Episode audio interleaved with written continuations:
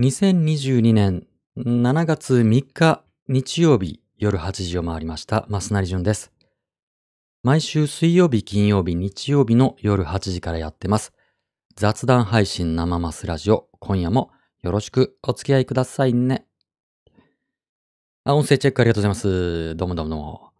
もうすっかり涼しくなりましたね。うん。今日ね、昨日までさ、えらい暑かったけども、うーん、今日1、2度低いだけでね、ずいぶん楽ですね、体が。ほんと。うーん、暑い暑いと思いながら体は慣れてくもんだなと思います。今日はずいぶん楽です。うん。まあ、とはいえね、東京も連続何日ですか ?9 日とか、えー猛暑が続いたってことでね、もうバテてますよ。もう、あれでしょ道歩いててもさ、その辺で人がバタバタ倒れてる。うん、僕も倒れてる。そんな、あ暑さでございます。皆さん、お元気にお過ごしでしょうか？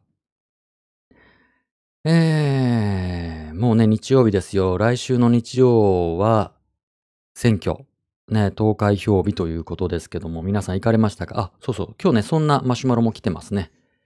えー、えーと、ちょっと宣伝しときます。うーはるかかなたさんとやっている企画、はるかかなたさんの企画で僕が、えーお邪魔している、えー憲法の勉強会配信ってのがあります。えっと、2週間前から土日にやってて、全6回の企画で、今日が最終日です。今日が最終日、最終日、ファイナル。えー、まあ、選挙もね、近いってこともあって、えー、まあ、ちょっと勉強しようと。憲法について、えー改めて基礎的なところから勉強しようっていう、えーそういった企画です。うん。で、えっ、と、今まで、ここまでね、5回やってきて、ここまでは、新しい憲法の話っていうテキストを、重要なところを音読して、で、そこに書かれていることを、はるかさんと僕がいろいろ意見交換するっていう内容でした。えっと、まあ、憲法とか、あの、憲法の中の憲法について書かれてあるところとか、基本的人権とか、なんだっけ、もう忘れちゃったな、司法とかね、昨日司法やったのかな？っていう風に憲法の中の大事なところを、えーおさらいするという、そんな配信をしております。で、今夜がその最終日です。この後ね、生マスラジオが、まあ9時ちょいぐらいまでやって、その後10時からやるんですけど、今夜はね、何やるのかよくわかってないんですよね。はるかかなたさんの企画で今日は、急遽ね、予定が変更して、当初の予定だと、憲法に書かれている財政っていうところを取り上げようっていう予定だったらしいんですけど、まあさすがに財政つまんないんじゃないのっていうことを僕がね言ったら、まあそうですよねってことになって、まあ選挙も近いっていうこともあり、うーなんか企画が変わりました。内容については僕もまだ聞かされてませんので、よくわからないけども、きっと今回のね、選挙、投票に何か参考になるような憲法の話になるんじゃないかと思ってます。この後、夜10時から、はるかかなたさんのツイッターライブと僕のこのツイッタースペースの同時配信でやりますので、よかったら生マスラジオの後に引き続きお付き合いください。では、今夜の生マスラジオ始めますね。えー生マスラジオいつもマシュマロを投げていただいてます。僕への質問とかおしゃべりテーマの提案、えーそれと番組の感想か、などなどいただいてます。で、いただいたマシュマロの中から僕が一つピックアップして、その夜のメインテーマを設定します。で、そのメインテーマをリスナーの皆さんと意見交換、うんディスカッションをする、そんな番組です。では今夜のメインテーマの発表です。今夜のメインテーマは、こちら、ドン。どんな人を国会議員に選ぶ？どんな人を国会議員に選ぶ、これが今夜のメインテーマです。はい。ねえ、えー、まあまあまあ、参院選絡みですよ。まあ皆さんいろいろ終わりでしょう。その、支持している政党とか、重要だと思う政策とかね、争点、論点、いろいろあるとは思います。えー、そうじゃなくって今日はね、人に注目してみようと。うん、どんな人物？うんまあ特定の誰々って言うんじゃなくてさ、こんな人が政治家だったらいいなと。まあ逆にこんな人は政治家、国会議員になってもらっちゃ嫌だなと困ると。うん。うん、そんな感じ。まあ我々のね、代表者なので、国会議員っていうのは、えー政策も大事ですけども、人柄っていうのも、うん重要なポイントだと思います。なので、自分だったらこんな人に国会議員になってほしい、自分の代表者になってほしい、そういったご意見を寄せてください。えー今夜も YouTube ライブと Twitter スペースの同時配信でやってます。コメントは YouTube のチャット欄か Twitter、ハッシュ、生マスラジオをつけてつぶやいてみてくださいね。ではメインテーマに行く前に、ゆるネタ、通称柔らかマシュマロをピックアップしますね。今夜一つ目の柔らかマシュマロは、こちら。ドン。はいはい、何？えー職場の人が食中毒になりました。あらら蒸しや、えー蒸し暑い季節なので気をつけないといけないですね。えー、マスナリさんは食中毒になったことがありますか？はい、ありがとうございます。ね、食中毒。今多いでしょうね、季節的に。一番多いのかな？うん、多分一番多いでしょうね。よくわかんないけど。えー、まあ、傷みやすいですよね。ちょっとさ、野菜とかなんかを、えー室温に置いてくと、もう半日で傷んでるでしょ？気がついたら。あっという間に傷みますよね。うん、野菜もさ、もう、もうね、今日もちょっとセロリをちょっとやっちゃいましたけども、食べようと思ってて置いてたやつがね、もう、ちょっと目を離した隙に傷んでましたよ。ちょっとぐらい傷んでても食べますけど、もうね、ぐずぐずに傷んでたんで、これはダメだなと。変な匂いするし、これはダメだなと思いました。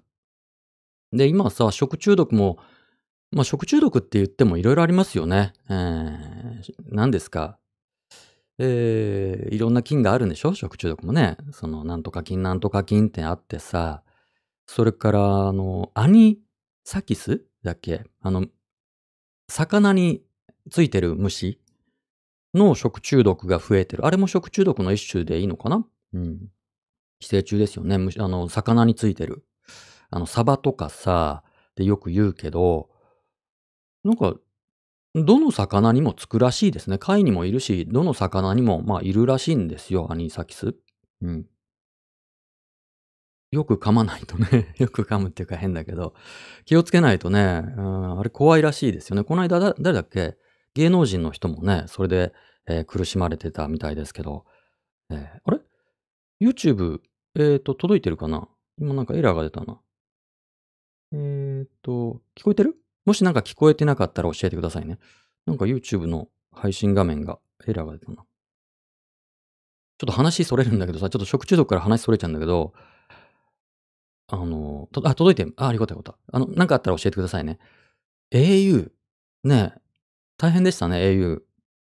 あの、昨日からさ、まあ、丸2日ぐらい、まだなんかさっきツイッター見たら、うん、まだなんか、あれでしょ？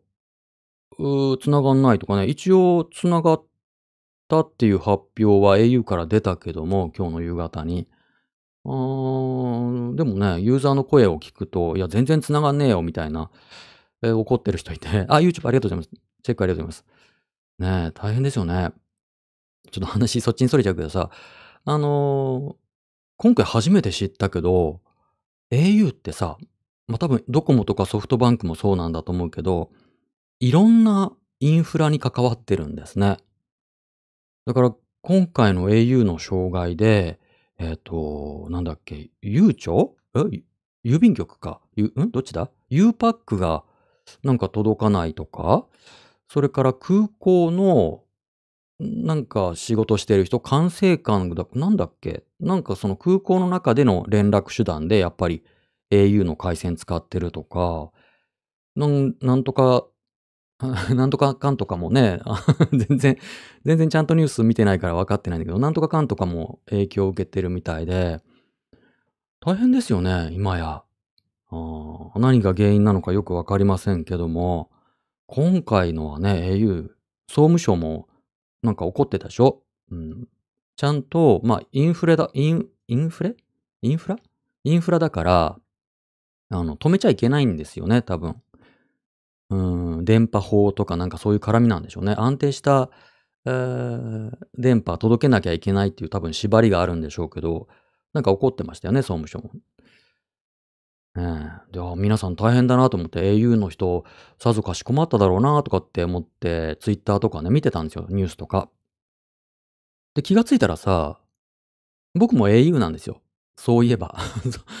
あの、忘れてましたけど、僕5月にスマホをね、初めて、生まれて初めてのスマホを僕はね、5月に手にしたんですけど、結局ね、全然使ってなくって、あの、バッテリー、何ていうのあの、何充電繋いでるだけで、ずーっとその、USB に繋いでて、出かける時もね、結局持ち歩いてないんですよね。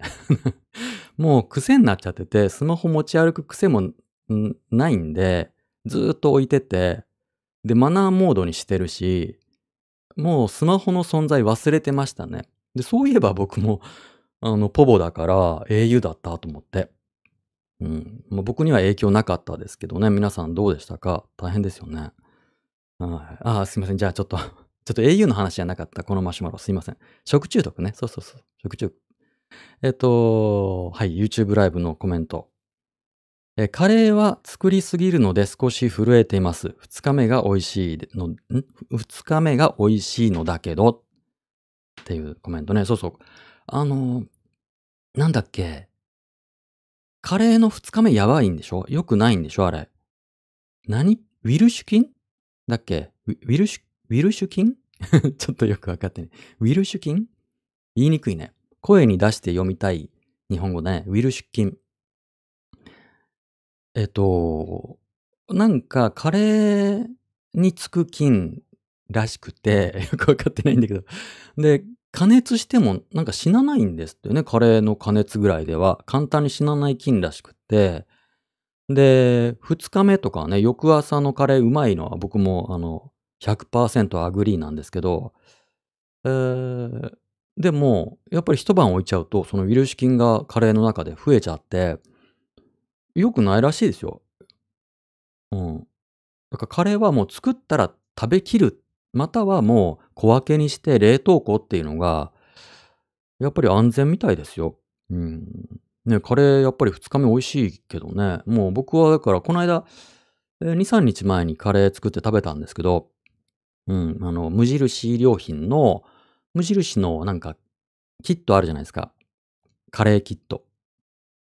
うーん、なんかココナッツとかが入ったり、カレーペーストが入ってたり、で、なんか、何かの葉っぱが入ってたりするやつ。あれ作って、えー食べたんですけど、まあ、もう食べきるしかないですよね。うん。だからもうこの季節は作り置きは本当にやめた方がいいですよ。あの、小分けにして冷凍庫行きだと思います。うん。で、なんだっけ、食中毒になったことがありますかという質問ですけども、あります。もう、よくあります。あの、よくある。若い頃はね、本当にしょっちゅう食中毒っ子でしたね、僕は。子供の頃は本当に食中毒っ子で、えー、思い出深いのは、あの、まあ、僕、広島出身なんですけど、えー、ナタリーって皆さんご存知ですよね、ナタリー。うん、遊園地なんですけど、広島、こう、ある世代以上の人はみんな知ってる遊園地なんです。で、今もうなくなっちゃったんですけど、潰れちゃって。で、そのナタリーっていうね、遊園地が海沿いにあるんですけど、で、えーそこで、冬はアイススケートリンクができて、で、夏は、あの、流れるプールっができるんですよ、遊園地の中に。だから、広島っ子の冬はナタリーでスケートするし、夏はナタリーでもう流れるプールっていうのがもう定番なんですよ。みんな大好きナタリーなんです。で、ある夏に夏休みにナタリー行って、で、流れるプールで泳いで、で、そこでね、焼きそば食べたんです。その、出てるじゃないですか、そういう遊園地とかで。屋台っていうかな、なんかそういうブースがあって。で、焼きそばを食べて帰ったら、もうひどい食中毒になっちゃって、もう七点抜刀の苦しみでしたけど、でね、それ以来僕は焼きそばが食べられなくなったんです。長いこと、もう10年ぐらいかな、焼きそばが食べられなくなって。もう体が覚えてるんでしょうね。焼きそばを見ると、もう吐き気がするっていうことになっちゃって。なんだけど、まあ、広島って、お好み焼きが主食なんですよ。で、お好み焼き、広島のお好み焼きって、まあ必ず焼きそばが入るんですよ。そばが入るわけです。あの、大阪焼きと違って。広島のお好み焼きは焼きそばが入るんです。あのね、焼きそばは食べられないんだけど、お好み焼きに入っている焼きそばは食べられるんです。だから、よくわかんない。食中毒のなんか反射って不思議なもんでさ、脳が覚えてるんでしょうね。だから、焼きそばに、わかりますかね？広島のお好み焼き、焼きってわかりますかね？あの、クレープみたいな薄い小麦粉の、ん皮があって、焼きそばがあって、で、キャベツが乗っかって、またその皮が乗っかって、で、まあ卵が乗っかって、みたいな。で、ソースぶっかけて食べるみたいな、そういう食べ物なんですけど、だから、焼きそばが見えてなかったら焼きそばが食べられるんですよね。うん、なんか人間の脳って変だなと面白いもんだなと思いますけど、まあ今ではね、随分、あのもう復活して焼きそばも食べられるようにはなりましたけど、でもやっぱりね、ちょっと拒否反応が出ることがありますね。まあ真夏のさ、屋外の、えー中途半端な店のね、焼きそばは、で、作り置きでさ、えーやばかったんだと思いますけどね。まあまあ。皆さんお気をつけくださいね。食中毒結構シャレになんないんで。うん。で、今ね、お店はやっぱりどこも気をつけてますけど、この間あのラーメン屋で出ましたよね、食中毒。あの、割とラーメン屋ってやばくってさ、あのや、ラーメン屋のチャーシュー？ある時期から、あの、低温調理っていうのが流行ったでしょ？流行ったんですよ、低温調理って。低温調理って何かっていうと、あの、チャーシューとかね、お肉を低温で加熱するんですよ。まあ、そのままですね、低温調理。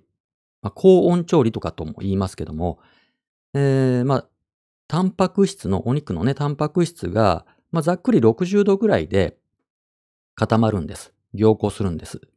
だから、100度とかね、も、あの、お湯で湯煎するとさ、あの、100度ぐらいになるじゃないですか。で、火で焼くともっと200度とか300度で焼くでしょ？でも、お肉ってそんなに高温じゃなくてもちゃんと火が通るんです。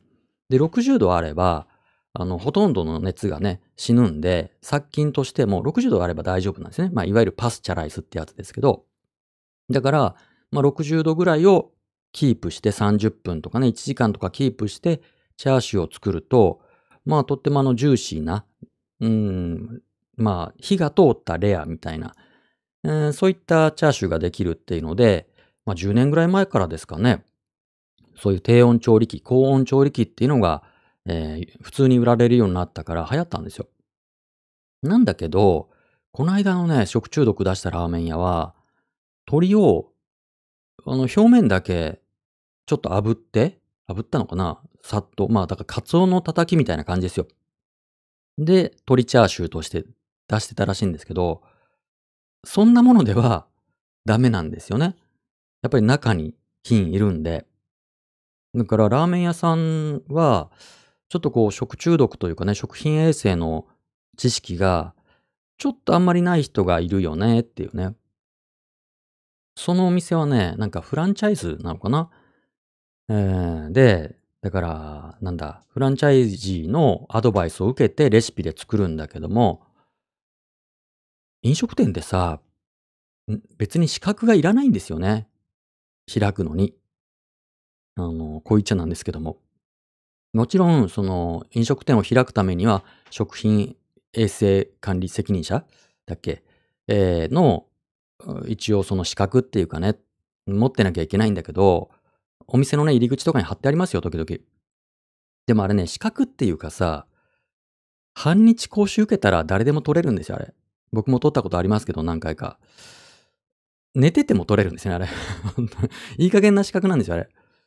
で、調理師の免許とかもね、別に全くいらないんで、お店開くのに。だから素人の人がその、えー保健所にね、申し込んで、その食品衛生なんとかの資格を取れば、誰でも開けちゃうんですよ。という意味でね、その、脱サラの人とかがね、その飲食店で修行とかしたことがない脱サラの人とかがフランチャイズで、えーレシピとかやり方だけ習って飲食店開くパターンは、ちょっと危険なことありますね。うん。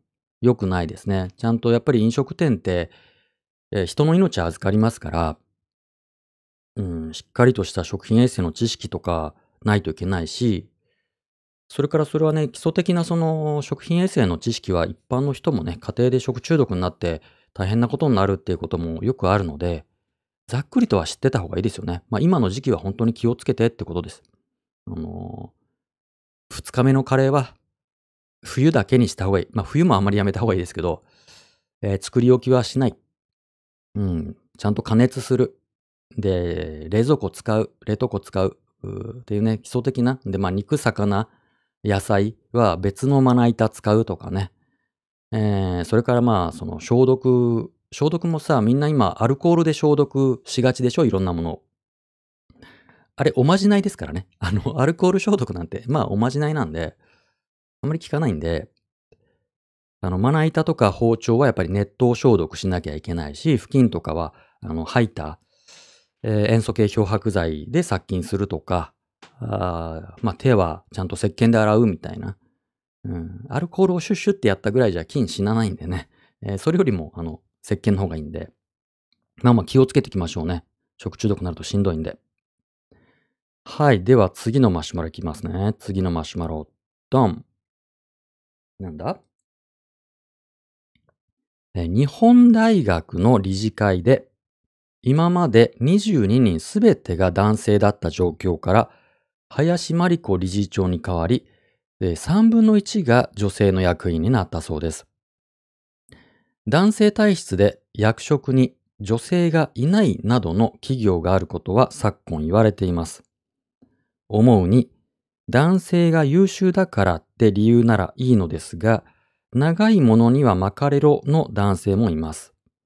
また、優秀な女性の活躍の場を奪ってしまっているということもあり、あると思います。女性に活躍の場をとも思いますが、男女問わず、むしろ性別に関わりなく、開かれた環境が作られるべきだと思うのです。はい、ありがとうございます。はいはいはいはい。林真理子さんね、あの作家の、うん、林真理子さんが、まあ日本大学、なんだっけ、ニュー日本大学だっけ？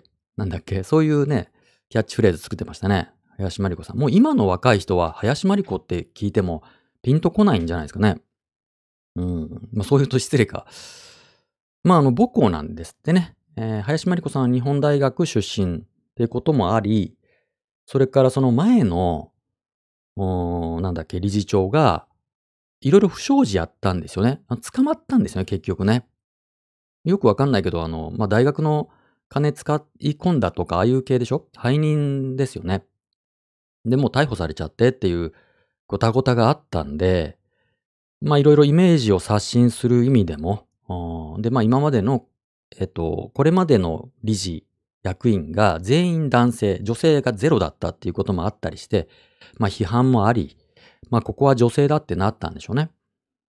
で、林真理子さんが理事長になって、えー役員が3分の1じゃな、ん ?3 分の1よりももっと多いですね。あの、えっ、と、22人中9人だから、まあ、4割ですかね。うん。まあ、半々にできなかったっていうのは惜しいですけども、ねせっかくだから半々にすればよかったんですけどね。ええ、まあまあでも大きな変化ですよね。まあ、ただ僕、林真理子さんってさむしろそのフェミニズムをちょっと批判的というかね、その、ちょっとこう小馬鹿にしてる人みたいなイメージがあるんで、その意味では林真理子さんで良かったのかなっていう気もするけども、うん。まあまあ、まだね、わかんないですから。で、こういう時にさ、うー、ん何を基準に選ぶかって難しいと思うんですよ。ね、その新しい人を何を基準に選ぶのか。ええ、要はその、ね、男女半々にすべきなのか、ええ、実力で選ぶべきなのかっていうのは意見が分かれるところなんだと思います。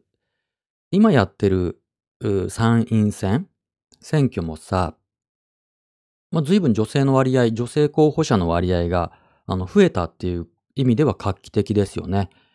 えっと、どこだっけ、立憲民主党と共産党は半分以上が女性候補者で、えっと、自民党もえっと、3割ぐらいにはなったんでしたっけ？自民党もね、候補者としては。うん。まあ、覚醒の感がありますよね。随分、うん、変わったなという気がします。で、まあ、その、政治家とか、まあ、このマシュマロで言えば、大学の理事とかだったら、実力で、選ぶべきだっていう意見があったりするけどもなんて言うんだろうね。こういうのって実力の測り方がわかんないですよね。うん、まあ、例えば、まあ、政治家の例で言えば、あの、現職じゃなくって、ええ、新人候補の場合だったら、それまでの人生で国会議員をやっていないわけでしょ、新人ってのは。当たり前なんだけど、同じことを言ってるんだけど、今まで国会議員をやってなかった人の国会議員としての実力ってゼロじゃないですか。測れないじゃないですか。まあね、その他で地方議会の議員をやったことがあるとかね、え、そういう人もいますよね。あの、最近はいろいろいろんな意味で活躍されてる、あの、塩村あやか議員は、元東京都議会議員ですよね。あの、東京都議会で、あの、セクハラやじをされて、え、話題になったことがありますけど、で、もともとは、う、ま、タレントさん、うん、でしたけど、まあ、今ね、あの、立憲民主党でいろいろ活躍されてますよね。でじゃ、何を基準に、何をもって国会議員の実力として測ればいいのかって言ったら、わかんないですよね。やってみないとわかんないですよ。あの、実力があるからその職に就くっていう考えもあるけど、そその職に就くから実力が、まあ、発揮される。立場が人を作るっていうことがあるので、実力だけで測っていくと、もうすでにその男性の方があ、いろんな役職にね、ついてるんで、その政治家も男性の方が、あの、まだ全然圧倒的に多いし、こういった大学の理事とかも圧倒的にまだまだ男性が多いから、実力で測ったらものすごいアンフェアですよね。うん。それはもう永遠に、うーん、男性と女性、まあ、この社会のこの割合、男性女性に限らず、セクシャルマイノリティとか障害者とか、その、今のこの社会を反映した割合にはななり得ないですよね、その実力で測っちゃうと。だから僕は、まあ、くじ引きで決めるのがいいかなっていうね、ランダムに決める。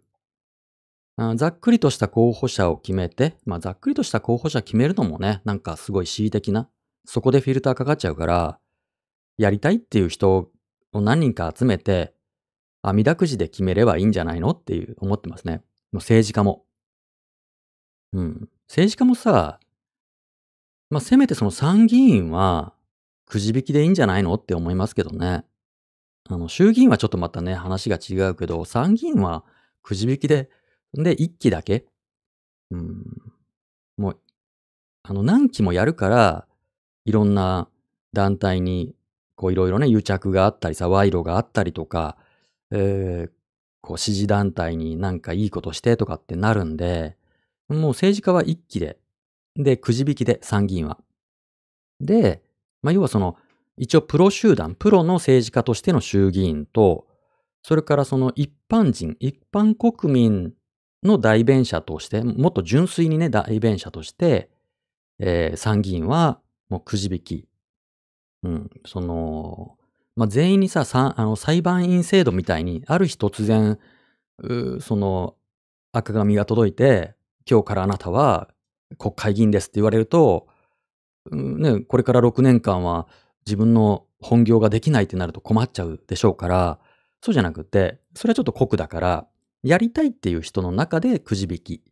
で、供託金とかももちろんゼロで。そういう制度だったら、うん、いいんじゃないの？どうなの？うん。でもね、そういうアイデアはね、あり得ると思うんですよね。参議院だけはくじ引きでいいんじゃないのとかね、あってもいいなと思います。今の、うん、結局、まあ僕さ、そのこの参議院って、あの、タレント議員が結構出てくるでしょ？今回もさ、東京選挙区は、あの、生稲晃子さんが、ね、元おにゃんこクラブのさ、生稲晃子さんが割とたくさんの票を取るんじゃないかって言われて、批判されてるけど、僕はね、あれそんなにあの嫌いじゃないんですよ。タレント議員ってのが。もう素人代表じゃないですか。うん。そのプロばっかり、プロ、実力がある人が、えー、政治家になるべきだっていう考えが何を生むかって言ったら、結局それって二世議員、三世議員の方がいいよねってなりますよね。もうそういった、もう家族、親とか親戚とかも政治家に囲まれて育ったサラブレッドで、えー、英才教育、帝王学を学んだみたいな、そんな政治家の方がいいという話になっちゃうと思うんですよ。実力みたいなことで選んじゃうと。でもそのあの結果として、もうここ最近の歴代の総理大臣はさ、大体二世三世議員でしょ？まあ、菅さんがね、ちょっと違ったとかさ、野田さんがちょっと違ったみたいなのあるけど、まあ、菅さんだってね、えー、地元じゃ、まあ、名士の家ですし、うん、みたいなことがなっちゃうでしょ。そしたら、やっぱり僕みたいなこの庶民の意見がなかなか政治に反映されないってことになっちゃうから、えー、だからまあタレント議員がね、一応その一般人の代表に近い立場として発言してくれたらいいんですけど、まあ、ただね、実際には、その、自民党なら自民党の中に入ったら、もうただ駒になるだけなんで、えー、党議拘束とかがかかっちゃってね、その中で自由な、発言とかできないんで、そっちの方が改善すべきですけどね。もしそれが党議拘束とかがなくなるんであれば、で、党の中の派閥とかがなくなるんであれば、タレント議員は大いに結構だし、もうなんだったらくじ引きせめて参議院だけでも。っていうのが僕の意見。えー、あ、YouTube のコメントありがとうございます、えー、やりたい人の中でくじ引き賛成です。そうね。あの、いわゆる供託金の高すぎ問題ってあるじゃないですか。ね、供託金。何の金だか知らないんですけどね。何費、何費なんだかよくわかんないけどね、僕は。えー、立候補するだけで、えっ、ー、と、いくらでしたっけ？選挙区で、えっ、ー、と、300万。比例で600万でしたっけ？すごいですよね。一定の割合の票を取れば戻ってくるとはいえ、それも結構なハードルでしょう。300万、選挙区で300万ってなかなかね、痛いですよね。まして比例で600万って、ちょっと出てこないですよ、僕の懐からは。うん。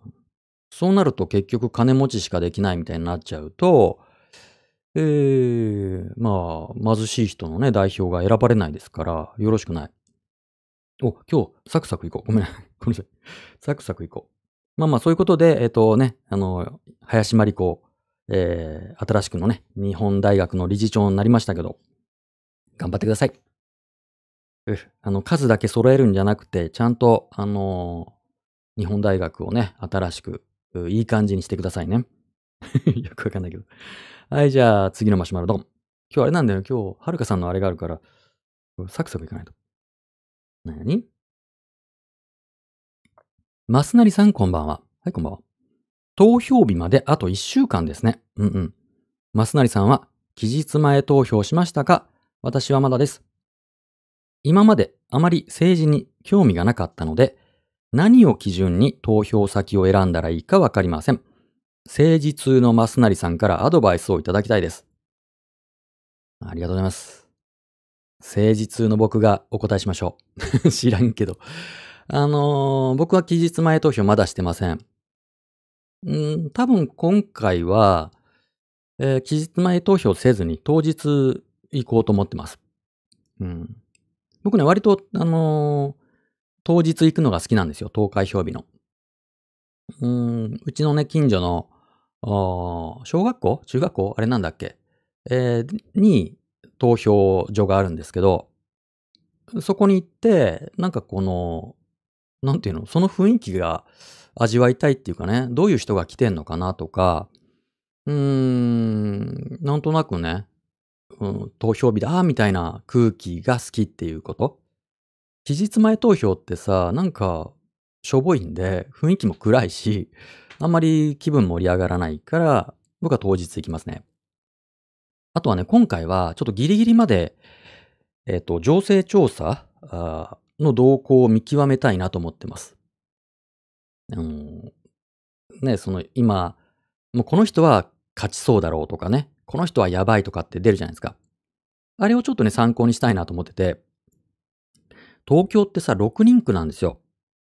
あの、30何人候補者が立ってて、で、6人が当選するっていうんですよ、東京って。まあ1人区もね、全国いっぱいありますけど、東京6人区なんですよ。で、もう上の4人、5人、4人ぐらいはほぼほぼ確定だろうと。で、5番目、6番目の人がちょっと微妙だなと、入れ替わりがあるよねと。落ちるかもしんないし、どうだろうねっていう、そういう状態があるんだけども、それをギリギリまで見極めて、で、6位争いをしてる人の中で、えー自分が、うん、推したい人を選ぼうかなと思ってます。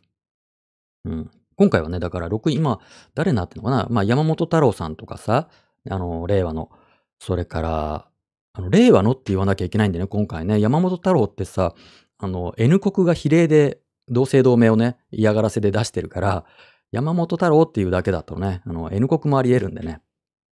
まあ、あの、選挙区、東京選挙区令和の山本太郎さんも6位争いで、あと、共産党の山添拓さんも6位争いに絡んでるとか、あと誰だっけなうーん、らしいんですよ。ってなるとちょっと、じゃあ、ね、どっち？ってなるでしょあの、僕ね、山添拓さんね、好きなんですよね。あの、それは共産党が好きとか嫌いとかっていう話じゃなくて、あの国会で、国会中継のアーカイブで山添拓さんを探して見てほしいんですけど、面白いんですよ。あの、なんだろうね、通好みっていうか、国会通好みな、あの、質疑をするんです。山添拓さん。あの、なんていうの？ほんとね、毎回じゃないんだけど、チェスみたいな、あの、うまいんですね。組み立てが、質疑のね、組み立てがうまくって、最初にこう A っていう質問をして、で、次にこういうのが返ってくるなっていうのを当然想定しててさ、で、多分ね、フローチャートみたいなのをしっかり作り込んでるんですよ。で、こう来たらこうする、こう来たらこうするっていうのを全部、すっごいありとあらゆるパターンを多分考えていて、で、その最初の前半の質問が布石になって、後半畳みかけるみたいなのをこう淡々とやるんですよね。それ見てて、あの、まあ、答弁者のね、そのなんか大臣とかが、こう、山添さんの罠にはまるみたいなのがたまにあって、面白いんですよ。うまいなと思って、うんその詰め方うまいなと思って。あの、声を荒らげて、こう、わーわー言うタイプじゃないんですけど、こうロジックを詰めてる感じがね、山添拓さんは好きなんですよね。なんか国会に、やっぱり面白い人がいてほしいんで、まあそういう意味ではね、あの山本太郎さんとかも国会面白いし、あと、まあ立憲民主党の辻元清美さんとかもね、国会面白いんですよね。うん、そういう面白い人がいてほしい。うーん、ですかね。まあ何を基準にするかっていうと僕は、あの、特定の支持政党は僕は持ってないんで、で、僕は政治のあり方として、あの、緊張関係が常にあってほしいと思ってます。だから、僕は基本的には第一野党に入れがち。基本的に。うん。その、できればこうね、時々政権交代が起こる方が、えーその、なんだろうな、内部が現れるので、うん、いろいろね、いろんな悪いことしてるでしょ、多分今自民党ね。そういうのが、まあ、それこそ前の民主党政権の時に、いろいろ、それまでね、自民党が悪いことしてたやつが、こう全部、こう現れて、その後また自民党が戻った時に民主党が中でやってたことを洗ってみたいな、そういうことが起こるじゃないですか。まあ、アメリカみたいにね、えー、こう、4年、8年に1回、こう、右左に触れるっていう方が、政治のあり方としては望ましいかなと思ってるから、僕は、まあ、第一野党とかに入れがちですね。うん。政治は緊張関係だと思ってます。あとは、まあ面白さですね。あの、人としてとか、その国会が面白いかみたいなのがあって、だからいろんな人がいたらいいなと思ってます。うん。あの、例えば立憲民主党だったら今の泉健太代表ってつまんないんですよね。国会の答弁がつまんねえなって思って見てる。あの、小川淳也さんとかね、あの代表選を戦った小川淳也さんは去年でしたっけ？あの国会答弁、答弁ですごい人気になりましたけど、あの人はね、あの国会で質問する分には面白いんですね。うん。あの、ちょっとエモいんですけどね。ちょっとエモい感じで質問、あの、なんだろうな。すごい一生懸命な感じが、見てて面白いし、えー、あと誰だろうね。まあ、いっぱいいますよね。面白い人。うん。そうやって僕はそのキャラで選びがちです。すいません。あんまり、あんまりいいアドバイスじゃないですけど、キャラ、キャラ、キャラ、キャラで選びが、ちょっと落ち着こう。はい、次行きます。次のマシュマロ、ドン。何もう今日これば、これ系だね、やっぱね。はい、マスナリさん、こんにちは。え、お久しぶ、お久しぶりね。何？えー、憲法改正勢力がどうやら勝ちそうな選挙予測が報じられていますが、生マスラジオで私たちの憲法改正思案という企画をしませんか、えー、天皇家がめでたく、え、めでたくも死に絶えることが確実な未来のために私たちの爪痕を残しませんか？国民の権利ばかり、えー、並ぶかもしれませんが、改正の是非をただ漠然と質問するのではなく、畜生的に目指すべき、畜生的？畜生的に目指すべき輝かしい未来を築く礎になりましょうよ。ネットに生マスララジオの名を轟かせ、一気にスポンサー獲得だ。ちょっと何を言ってるのかわからない。あのね、僕、あの、誤解されてるかもしれないけども、あの、天皇家が死に絶えることは全然望んでないですよ。天皇制がなくなりゃいいと思ってますけど、あの、天皇家っていうファミリーは幸せに過ごしていただけたらね、あの、いいじゃないですか。うん。特定のさ、家に対して、ファミリーに対してね、死に絶えた方がいいなんて、それは良くないですよ。ああれ、あの人たちも生きてますから。で、えっと、まあ、ただね、その憲法改正思案ね、自分なら憲法こう変えるねっていうのは、すごくいいと思います。うん。あの、いい、いいと思いますよ。ね、あの、憲法改正ですか？とか、護憲ですか？みたいな質問されがちだけども、うん、難しいよね。うん、その、じゃあ、マスナリは憲法改正派ですか？と、改憲派ですか、護憲派ですか？って言われたらさ、うん、まあ、改憲派だよね。その、それは改憲派だけども、でもそれは別に9条を変えろっていう意味じゃないからさ、この改憲派か護憲派かっていう質問は、もうそれは9条を変えるかどうかみたいな話っていう狭い意味に取られがちだけども、他にもね、9条以外にもいっぱい問題というか変えるべきところとか、えー、ちょっとメンテナンスが必要なところはありますから、そういう意味で僕は改憲派だけども、いわゆるその9条5件みたいな、そういうノリじゃないんですけど、だから難しいですよね。あの会見派5件派っていう質問には答えにくい。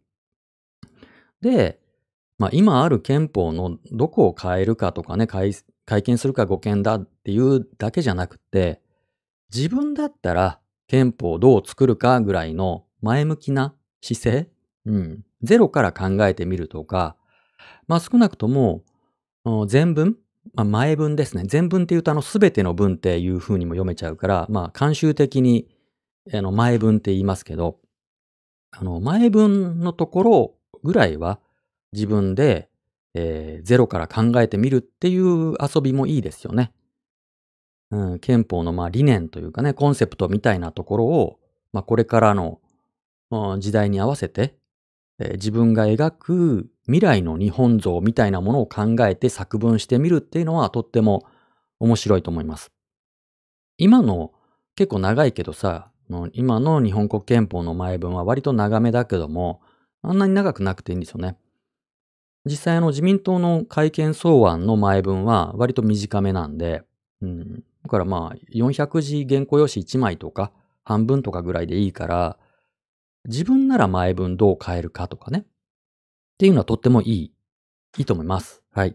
今日はやりませんけど。うん。うーん、憲法についてはこの後10時からはるかかなたさんと、なんかやります。配信をやります。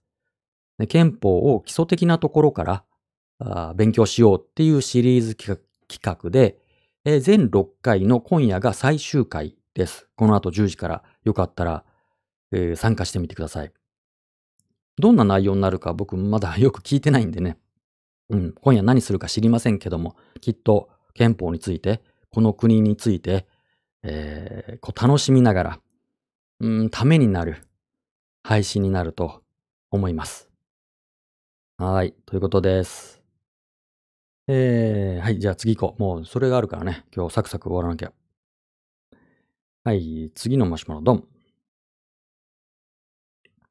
マスナリさんこんばんは。はい、こんばんは。いつも楽しく聞かせていただいております。ありがとうございます。はるかかなたさんとの朗読配信も今日が最後ですね。うんうん。お二人ともお声の質が私にとっては癒し成分が多めでお聞きしているうちについうとうとしてしまうこともありますが、過去わら。大変楽しみにしております。うん。さて、選挙も近いので、政治に絡んだ質問をさせてください。政治家に対しては、たとえ応援している方であっても、批判的な目線を常に持つことが大事というお話が先日の朗読会でもありましたね。うーん。それは確かにそうだと思いました。そうはそうだと思いつつ、この世は政治家という仕事に関して尊敬の念を持って語る方が少ないようにも感じています。うんうん、政治家を志す方がどんな動機で政治家を志しているのかは人それぞれだとは思いますが、一般人が与野党問わず政治家という職業に一定の尊敬の念を持たなければ政治家の質は上がっていかないのでは？と感じることもあり、うんうんうん。増成さんは政治家という職業に対して尊敬するかどうかという観点ではどのように捉えていらっしゃいますか？うん。かっこ、えー、増成さんは保守政治家であれば石橋、石橋丹山を評価されているとのことで、そこにヒントがありそうな気もしつつ、あえてお聞きしてみました次第です。暑い日が続きますが、くれぐれもご自愛ください。一緒に厳しい夏を乗り越えましょう。それでは失礼いたします。というマシュマロありがとうございます。はい。ということで、えー、これに絡んで今夜のメインテーマはこちら。ドン。どんな人を国会議員に選ぶ？どんな人を国会議員に選ぶ？これが今夜のメインテーマです。はい。YouTube ライブのチャット欄か、Twitter ハッシュ生マスラジオをつけてつぶやいてくださいね。はい。うん。あのー、ね、国会議員を選ぶわけですよ、今度。参院選7月10日投開票。うん、参議院ですね。まあ参議院はまあ半数改選なんで、えー、あれですけども、全部をね、特会引っかいできませんけども、まあそれでも大事な選挙です。この後3年は国政選挙がないかもなんて言われてますからね、とっても大事。私たちの代表者です。で、まあ皆さんいろいろあると思いますよ。あの、支持している政党、自民党が好きだとか、うちはずっと公明党だとか、共産共産党だ、なんだ、かんだってあるでしょう。で、まあ大事にしている政策、ね、その表現の自由がとか、じゃあ選択的夫婦別姓がとか、いや、やっぱりあの生活保障だとか、いろんな、うん、論点で投票先を今ね、悩まれてるのだと思います。っていうのとは別に、ね、そういう、あの、争点、論点はちょっと横に今日は置いて、人物、ね。まあ政治家、国会議員っていうのは、こんな人物、ね、人格とかね、キャラとか、あこんな人になってほしいなと。またはこんな国会議員は嫌だっていうね。えー、そういった人物に焦点を当てて皆さんのご意見を伺いたいと思います。えー、どうぞ YouTube のチャット欄か Twitter ハッシュ生マスラジオでつぶやいてくださいね。えーと、今皆さんがコメントを書いてくださってる間に、うん。このね、あの、マシュマロについてちょっとあのコメントしますね。うん。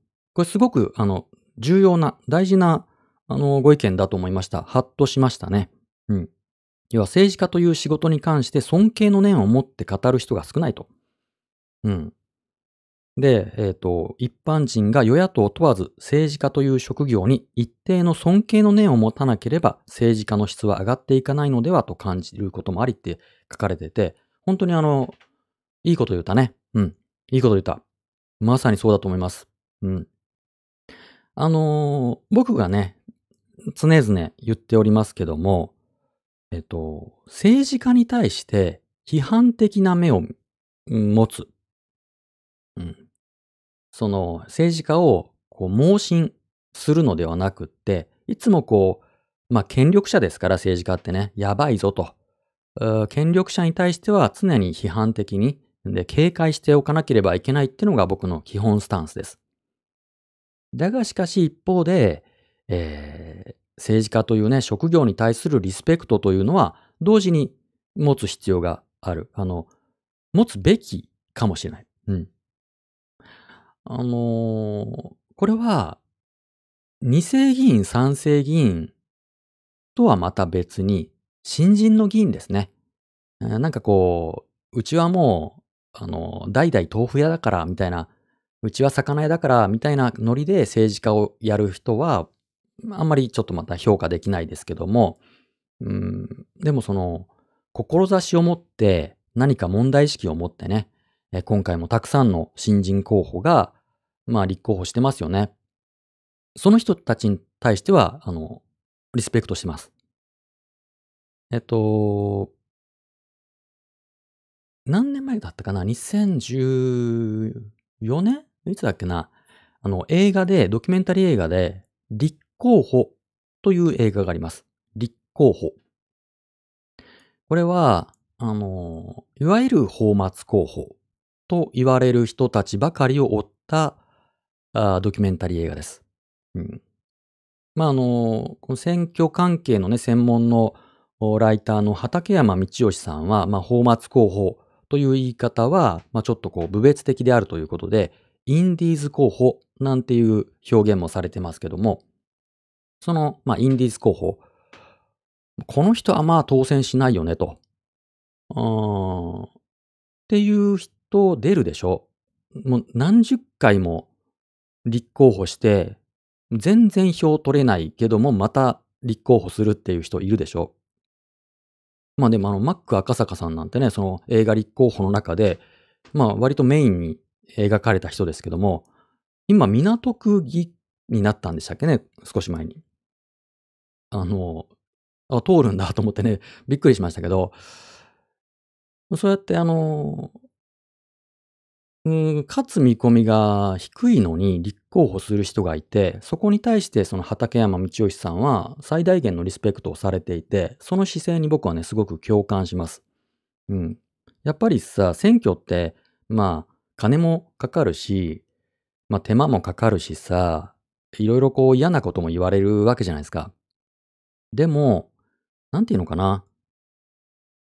立候補することも大事な権利ですよね。僕たちの。投票することばっかり考えがちだけども、立候補するっていう選択肢も、どっか頭の片隅に置いておいてもいいのかなと思ってます。あの、僕はね、あの、高校生の時に、ええ、まあ、生徒会長だったんですよ、僕。あの、こう見えても。なんていうの。僕ね、生徒会長やったんですよ。で、そん時に選挙やったんです。生徒会長選挙を。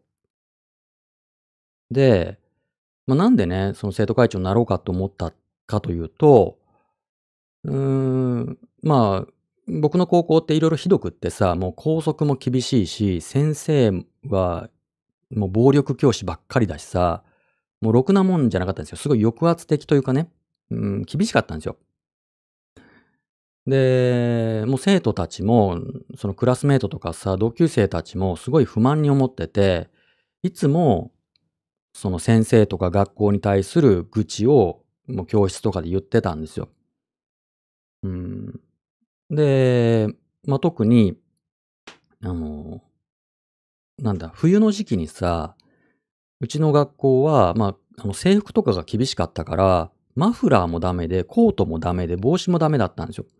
普通に学ランで登校しなきゃいけなくって、でも真冬でさ、で、自転車通学が割と多かったんですけど、あの、広島ってちょっと交通インフラが悪いから、自転車通学がどこの学校も多いんだけども、その学ランだけで真冬はきつかったりするじゃないですか。手袋もダメだし、帽子もマフラーもコートもダメみたいな感じで、これはみんな文句言ってて。で、僕はその、文句を言うんだったら、変えようよと思って。文句だけ言ってても変わんないと。もう何十年もみんな文句言い続けて変わってないから、やっぱり誰かが、ええ、変えなきゃダメだよってなって、で、その、そういうね、制服を撤廃して私服にすると。っていう公約で生徒会長選挙に立候補したんですよ。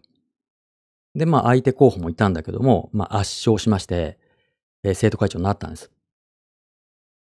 まあ、実際にね、そうやってあの公約だったから、色々その制服を撤廃して私服にするっていう運動をその後も色々やったんだけども、生徒会長として。ま、それはできなくって、ええ、まあ、それできなかったっていうのはあの制服ってさ、ちょっと話それるんだけど、色々利権が絡んでるみたいで、そこは難しかったんだけど、まあ、コートとかね、マフラーの着用はオッケーっていう風に校則を変えたり、ええ、しました。要はだからそうやって文句を言う、まあ、不満がね、あの今もみんな、僕もだけども、この社会に対して不満とか、え、問題点を感じてると思うんです。いろんなあの、いろんな立場で、それぞれ。で、自分の代弁、ね、自分の意見を代表してくれる議員を選ぶ、一票を無駄にしないっていうことはすごく大事だけども、でも、立候補するっていうやり方もありますよね。うん。で、今はさ、もちろん、まあ、国会議員でね、え、立候補するって金もかかるし大変だけども、でも地方議会だったら、もうむしろ今さ、無投票、要はその候補者その当選する枠に対して立候補する人が足らないから、立候補したらもう必ず通るみたいな、そんな状態の自治体って少なくないんですよね。だから、まあ、供託金もその地方議会だったら、その大したことないし、だから、立候補する、政治家になるっていうのも、選択肢に多くの人がね、選択肢に入れてもいいのかなと思ってます。うん。だから僕はその立候補する人、で、政治家になった人とか、なろうとしてる人には、そうやって、まあ、リスペクトをしてますね。うん。そうあるべきだと思う。ま、一方で権力者だから、警戒して、あんまりその、なんだろうな、あんまり気を許さないですけど、気は許さないし警戒して監視しなきゃいけないし、批判するんだけども、でも同時にリスペクトは持ってます。そうの方がいいと思ってます。はい。そんな感じかな。では、コメントいきましょうか。じゃあまず、ハッシュ生マスラジオの方から。えー、どんな人を国会議員に選ぶ？うん。え人柄と自分が重要視する項目に合う人ですね。ただこれに関して自分は反省点があります。自分は過去に投票した国会議員さんの活動、当選した後の方が重要なのに、全然チェックできていないです。うん。だから今回からそこにも注意します。おー、なるほど。ありがとうございます。すごい、それすごい大事なことですね。その投票をして終わりじゃなくって、投票した後ですよね。そこにはもちろんその責任、有権者としての責任がありますよ。その人を当選させたわけでしょ議員になってるってことは。で、だから公約を守ったかどうかとかね。うん、変なことしてないかどうかっていうのは、まあチェックしなきゃいけないし、変なことしてたら、うん、こらってね、ダメでしょ。約束が違うじゃないかっていうふうに突っ込むのは大事かもしれないですね。うんうんうん。すごく、あの、重要な視点だと思います。当選した後の話。だからと、みんなさ、この選挙の時期だけ、こう政治が好きな人はさ、わーわー言うけども、選挙終わったらもう何事もないように、それこそ国会も見ないしさ、えー、それぞれの議員が何してるかも知らないし、もう選挙の時期だけ盛り上がるでしょ。よくないと思う。だからね、僕僕はもっと国会を見る人が増えれば、国会は変わると思う。この国は変わると思う。みんなもっと国会を見た方がいい。あの、大体つまんないんだけど、時々面白いし、ニュースになってないいろんな、法案とかね、えー、あって、面白いし、えー、人柄がわかりますよね、何しろ。うん、あ、この人、思ってたんと違うなと。っていうことはありますから。うん。で、あの、例えばさ、じゃあ自民党と共産党って仲悪いって思いがちだけども、うん、そのケースによっては、割とこう仲良く、お互いにこう手を取り合うみたいなシーンがあったりしますよ。えっと、去年の、あ、去年だっけな？去年の3月だったかな？あの、いわゆるその、石川由美案件ですけど、クートゥーの話が国会で出て、まあ、いわゆるその職場における、まあ、性別を理由にした不合理な復職規定の話が共産党から出て、で、それを、あ、去年じゃない、一昨年かも、えー、安倍さんが、それに対して、まあ、それはこう変えていきましょう、みたいなことを言って、で、あれ C さん、共産、あ、違う、あれ、小池さんかな？共産党の。が、まあ、初めて安倍さんと意見が合いましたね、みたいな、一緒に頑張りましょう、みたいなことをお互いが言ったりして、みたいなことがあるんですよね。その、選挙の時はバチバチやってる風に見えるけども、国会の中では、割とこう、手を結ぶところはちゃんと手を結んだりしてますし、うん、逆にこう、立派なことを言ってるようなイメージで売ってる人も、国会ではもうむちゃくちゃだったり、えー、筋が通ってなかったり、まあ、ずっと寝てたりとかするんで、国会をもっとね、あの、見るっていうのはいいと思います。はい、じゃあ次。ハッシュ生マスラジオ。えー、地方から始める選択があるんですね。うんうん。そうです。あの、地方議会。あの、地方議会をやって国会議員になる人は全然少なくないですし、まあ今だったら、えっと、例えば今回の話題になっている栗下さん、栗下善光さんは東京都議から今回立憲民主党から、えっとね、参議院比例に立候補されてますし、さっき言ったあの塩村彩香さんとかもそうですし、地方議員だった人が国会議員になるってことは少なくないし、でもそれ別にその地方議会の上に国会議会、国会があるわけじゃないでしょ？地方はまた地方自治で、あの、独立した重要なところなので、っていうかね、っていうか、私たちの一般市民の普段の生活に直接大きく影響するのって地方議会の方がでかいですよ。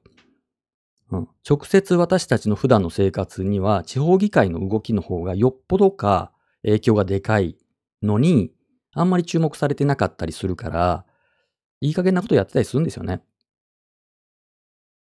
あのー、これ自治体によって違うんですけど、自治体によったら、その議会の様子をインターネット中継とかでやったりしてるし、普通にまあ議事録も読めたりするから、見るといいですよ。うん。すっごいかったるい感じですけどね。国会よりもすっごいつまんない感じだけども、あ、でも、あ、うちの町って今度こういう計画があるんだとか、あ、あそこになんか問題があるんだとか、いろんなことがわかります。で、地方議会は、町によるけど、結構な確率で当選するとも、もう人口減少してるし。うん。そんなにね、厳しくないと思う。地方議会は。職業として地方議員になるっていうのは全然ありと思いますよ。あの、ギャラはそんなに高くないけども低くもないし、ありと思いますよ。うん。みんなでさ、議員になればいい。まあ、だから今さ、今回の参院選でも、あの、ヘイト系の、あの、差別主義団体の人たちが結構候補者出してるけども、例えばその元在特会の、まあ、日本第一党は、国政では全然無理だけども、まだね、国政に議員を送り込めるほどじゃないけど、地方議会にはもう何人も議員いますからね。うん、やばいですよ。例えばあの、これはあの N 国、あ、違う、えっと、なんだっけ、えっと、日本第一党ではないけども、えー、東京の選挙区で今回出ている靴沢良二っていう人、この人はこの間まで、どこだっけ墨田区だっけの議員だったんですよね。うん、区議会議員だったんですけど、この人もともとはすっごいヘイト団体の人ですからね。靴沢良二って。あの、坊主 P っていうあだ名で検索するといろいろ出ると思いますけど、めっちゃヘイト。超排外主義の人で有名ですけど、そんな人が、あの、区議会とかには通っちゃうんですよね。やばいですよ。それはもちろんその、まあ、差別主義な人が一定数いるっていうことでもあるんだけども、他に立候補する人がいないから通っちゃうっていうこともあるんで、うん、差別主義のあからさまな差別主義者を、うん、区議にするぐらいだったら、誰か、もう普通の一般人、良識のある、うん、一般人だったら別に政治なんて全然わかんなくていいから、政治わかんなくていいんですよ、政治家って。別に。うん、やってればなれるでしょうから。うん、政治家ってその政治のプロである必要は僕は全然ないと思う。いろんな人がいるべき。社会の縮図であるべきだと思うから、うーん、ちょっとコロナで仕事なくなっちゃったなって思えば、立候補すればいいと思う。来年、統一地方選でしょ？来年の春。今から頑張って準備すれば全然間に合うと思いますよ。うん。皆さん、あの、ぜひ、あの、もし立候補される際にはお知らせください。あの、応援します。さて、じゃあ、YouTube ライブのコメントいきますね。えー、っと、YouTube ライブのコメント。えー、どんな人を国会議員に、うん。理想を言えば、聖人君子って感じの人がいいですが、権力は人に扱える代物ではないと思いますので、えー、どんな人がなっても誘惑や旨味に飲み込まれるのは人の差がなのかもって思います。なので極論、どんな人でもいいです。うん、うん。それよりも、有権者、市政の人々がきちんと政治に目を向け、政治家の動向に注目。必要があれば批判。いい仕事は評価。そんな風にしていれば、それなりな働きをしてくれるのかなって思います。うん、うん。もう、満点ですね。もうまさにそうだと思います。うん。うん。そうですね。まあ、誰でもいいんですよ。あのー、結局、その市民が、その有権者が注目しなかったら、どんなね、立派そうに見える人だって腐っていくのが権力ですから、大事なのはやっぱりさっきのね、あの、コメントありましたけど、選挙の後ですよね。選挙の後も引き続きちゃんと注目しておくと。うん。で、政治について、え、まあ今はね、ツイッター皆さんやってらっしゃるでしょうから、ツイッターとかでいいんで、うん、何か時々言うと。うん、暮らしにくいとかね、金がないとか、えー、病院が混みすぎであるとか、なんか何でもいいですよね。生活のちょっとしたことをつぶやくっていうことも重要な政治ですし、で、国会とかをたまに見るとか、あニュースについて感想をつぶやくみたいな、っていうことも重要なあの政治参加だと思います。うん。で、そのなった政治家をちゃんとね、注目して見ているぞと。う注目してますよっていうのを知るだけでも全然違うと思います。うん。だから、あの、誰がなるかっていうのをあんまり意識しすぎても、どうせ人間なんでね、あの、いいとこもあれば悪いところもあるし、その権力握れば腐っていくのが人間ですから、ちゃんとこう注目するっていうこと大事だと思います。えー、それから YouTube ラブのコメント。権力の怖さを自覚している方ですかね。誰かにとっては自分は悪であるを覚悟してやっている人であれば、自分の主張と異なるところがあっても、えー敬意は払えるかもです。うんうん。なるほど。これもすごく、あの、大事なことですね。誰かにとって自分は悪であるっていうね。うん。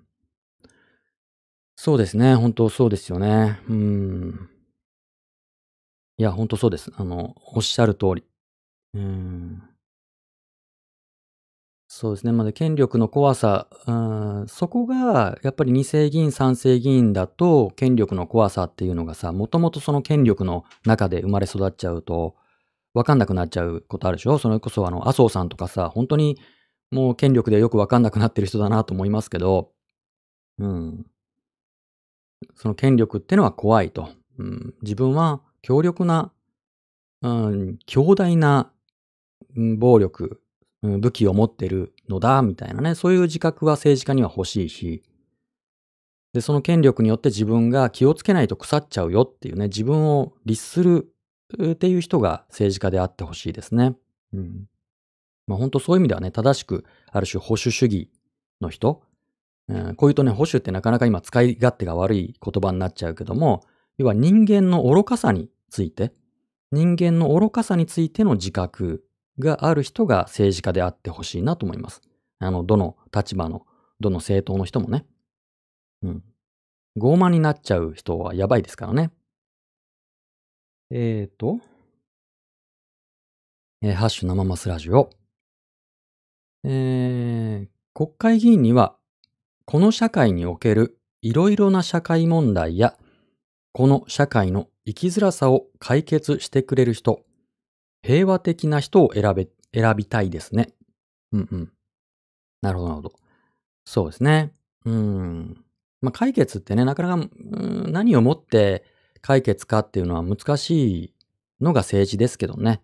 えー一つのものを、じゃあ解決したら、今度は別な問題が出るとか、うーん、ある問題を解決したと思えば、それは別な人にとっては、あー解約、良くない方向に進むっていうこともあるでしょ誰にとってもいい社会になるような、えー法律とか予算配分とかっていうのは、まあ、基本ありえないから、うーその利害の調整ですよね。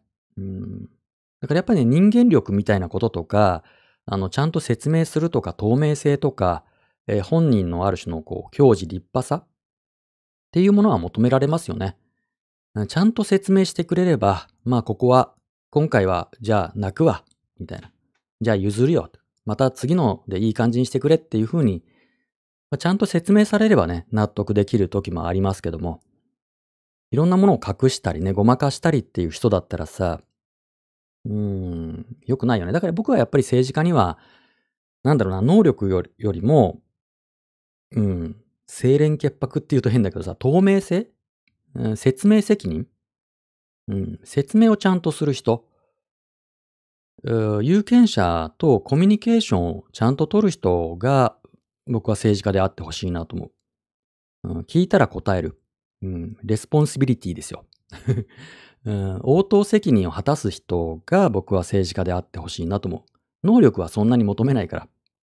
うん、ちゃんと説明する人。聞いたら答える人。うん、間違ったら間違ったと認めて、えー叱るべき対応をする人。うん、それがあればもうそれ以上のことはあんまり求めないね。それ以上のことはだって僕たちにも責任があるっていうかさ、全部いい感じに、そのプロがいい感じにしてじゃなくてさ、うーん、何かこう生きててさ、困りごとがあれば、その一般市民の僕たちが何か法案を作ったり、統計を取ったりとか、調査したりでまとめて、まあ議員さんに渡すっていう、そういった政治参加もあるでしょ？うん。こんな生きづらさがありますけども、ねそれについてはこういう、うんなんかアンケートがありありますと。で、こんな風に変えてほしいと。うん。あとはいい感じによろしく、みたいな風にすればいいじゃないですか。黙ってて、国会議員とかね、議員さんがさ、こっちが何も言わないのに勝手に黙っててもさ、いい感じにするなんていうのは、ちょっと有権者の、まあ、怠慢ですよね。有権者ももっといろいろ具体的な声を上げていく、声を届けていくっていう、気軽なロビーイングがもっと流行ってもいいかもしれないですね。そんなとこかな。以上？ある？もない ?OK? はい。じゃあ、というわけで、まあね、あのー、参院選投開票日が、あと1週間後ですかね、えー、7月の10日が参院選投開票日。うん。